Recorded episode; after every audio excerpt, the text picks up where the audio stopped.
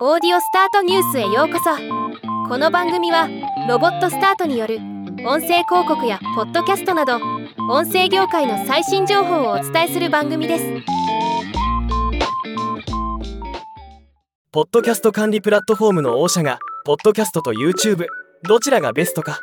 と題したブログを公開しました。個人的に気になる記事だなと思ったので紹介します。比較ポイントをいくつかピックアップして紹介します。比較1制作費が安いのはポッドキャスト。コンテンツを制作するコストを比較すると動画より音声のみのポッドキャストが安くなるのは言うまでもありません。動画は制作機材のカメラ巨大な動画ファイルを収めるストレージやハイエンドな PC が必要になりますが音だけの場合は動画に比べて安い環境で制作可能です。比較に作成が簡単なのはポッドキャスト。制作の難易度も大きく異なり一般的に音声よりも動画の方が専門知識が必要とされます。撮影録音編集作業もそれぞれ動画の方が手間で時間がかかる傾向にあります。またゲストを呼んで制作する場合 YouTube に出演してもらうよりもポッドキャストに出演してもらう方がハードルが低いそうです。また出演許可が得られた後も収録でゲストがより良い会話ができる場合が多いとのこと。これは確かにそうだろうと思いますね。比較3より簡単に成長できるのはポッドキャスト。YouTube は一つのプラットフォームですが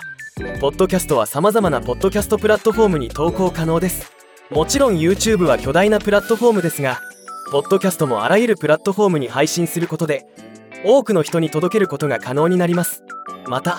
ポッドキャストプラットフォームはフォローされていれば新しいエピソードを聞かれやすい仕組みになっています。そしてポッドキャストならではの利点としてながら聞きができるという点が挙げられています。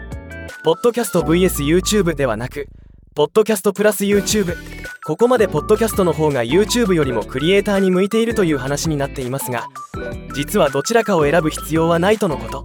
ポッドキャスターにも YouTuber にもなるべきと指摘しています。手間はかかるもののポッドキャストの音声エピソードをビデオエピソードに変換して YouTube に配信することは可能です。20億人の視聴者がいる YouTube に配信することにはそれだけでも価値があります。YouTube にはパーソナライズされたレコメンデーションの仕組みがありこれにより新しいリスナーに見てもらう機会が増える可能性があるのも魅力です。ポッドキャストと YouTube どちらがベストか。ポッドキャストと YouTube どちらがベストか。というタイトルの答えは両方です。と結論付けています。これから番組を始める場合まずはポッドキャストを作ってウェブサイトを立ち上げソーシャルメディアのプロフィールを立ち上げメールマガジンを立ち上げさらに YouTube チャンネルを立ち上げるのが良いとのこと。いきなり YouTube 用に動画を撮影するのではなく音声エピソードを動画ファイルに変換して YouTube に配信するだけで良いのであればハードルは下がります。この状態でマネタイズができるようになってから必要に応じてビデオカメラなどの機材を購入し YouTube 専用のビデオエピソードを作り始めればいいとのこと。記事のまとめとしてポッドキャストの開始と成長は段階的なプロセスで賢く始め忍耐強く続け強固な基盤を構築しデータを分析しスキルを磨き設備に投資し業界の変化に注目することが重要とのこと。納得できる話ですね。ではまた。